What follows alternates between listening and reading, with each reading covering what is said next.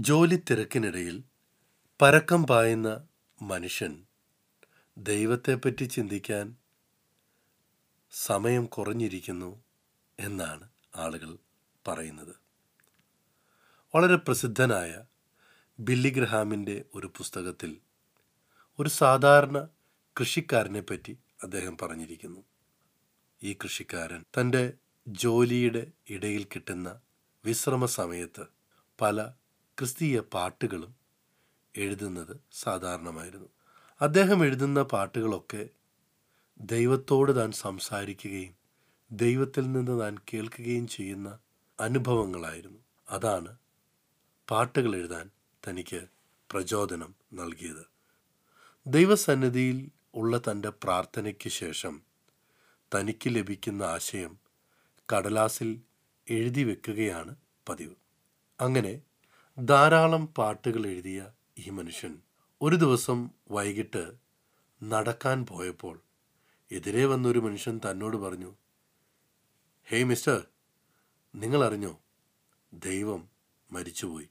വളരെ ദേഷ്യത്തോടെ ദൈവവിശ്വാസിയായ അദ്ദേഹം ആ മനുഷ്യനോട് പറഞ്ഞു ആരാണ് ഈ ഭോഷത്വം നിന്നോട് പറഞ്ഞത്?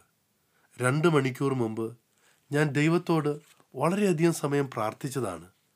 ഇത്രയും കേട്ടപ്പോൾ ആ മനുഷ്യൻ അവിടെ നിന്നും ഓടിപ്പോയി. ഗോഡ് ഈസ് ഡെഡ് ദൈവം മരിച്ചുപോയി എന്ന ഒരു പ്രസ്ഥാനത്തിന്റെ തുടക്കത്തെപ്പറ്റി ഒരു കഥയുണ്ട്. വളരെ സമ്പന്നനായ ദൈവവിശ്വാസിയല്ലാത്ത ഒരു ചെറുപ്പക്കാരൻ.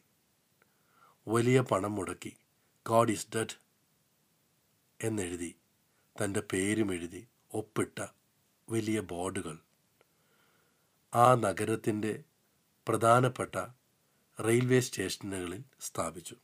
ഈ ബോർഡ് വിശ്വാസികളായ ആളുകൾ വളരെ വിഷമത്തോടെയാണ് വായിച്ചത്. എന്നാൽ ചില മാസങ്ങൾ കഴിഞ്ഞപ്പോൾ വേറെയൊരു ബോർഡ് ആളുകൾ കണ്ടു. വില്യം ജോൺ ഈസ് ഡെഡ് ഒപ്പ് ഗാഡ് എന്നായിരുന്നു. ദൈവം മരിച്ചുപോയി എന്ന് എഴുതി ഒപ്പിട്ട അതേ ബോർഡിന്റെ സ്ഥാനത്ത് ഏതോ ഒരു ദൈവവിശ്വാസി തന്റെ പണം മുടക്കി പുതിയൊരു ബോർഡ് സ്ഥാപിച്ചിരുന്നു. യേശു കർത്താവിനെതിരെ പലതും പറയുകയും പലതും എഴുതുകയുമൊക്കെ ആളുകൾ ചെയ്തിട്ടുണ്ട്. എന്നാൽ യേശു കർത്താവ് എന്നും അനന്യനാണ്. യേശു കർത്താവ് അവളോട് ഞാൻ തന്നെ പുനരുദ്ധാനവും ജീവനുമാകുന്നു. എന്നിൽ വിശ്വസിക്കുന്നവൻ മരിച്ചാലും ജീവിക്കും എന്ന് പറഞ്ഞു. യേശു ഈ ഭൂമിയിൽ വന്നത് ജീവനുണ്ടാകുവാനും സമൃദ്ധിയായ ജീവനുണ്ടാകുവാനുമാണ്.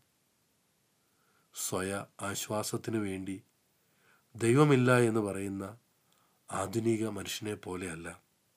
മറിച്ച് ജീവനുള്ള ദൈവത്തെ ഒരിക്കലും വിട്ടുകളയാതെ അവനിൽ തന്നെ ആശ്രയിക്കുന്നവരായി നമുക്ക് തീരാം.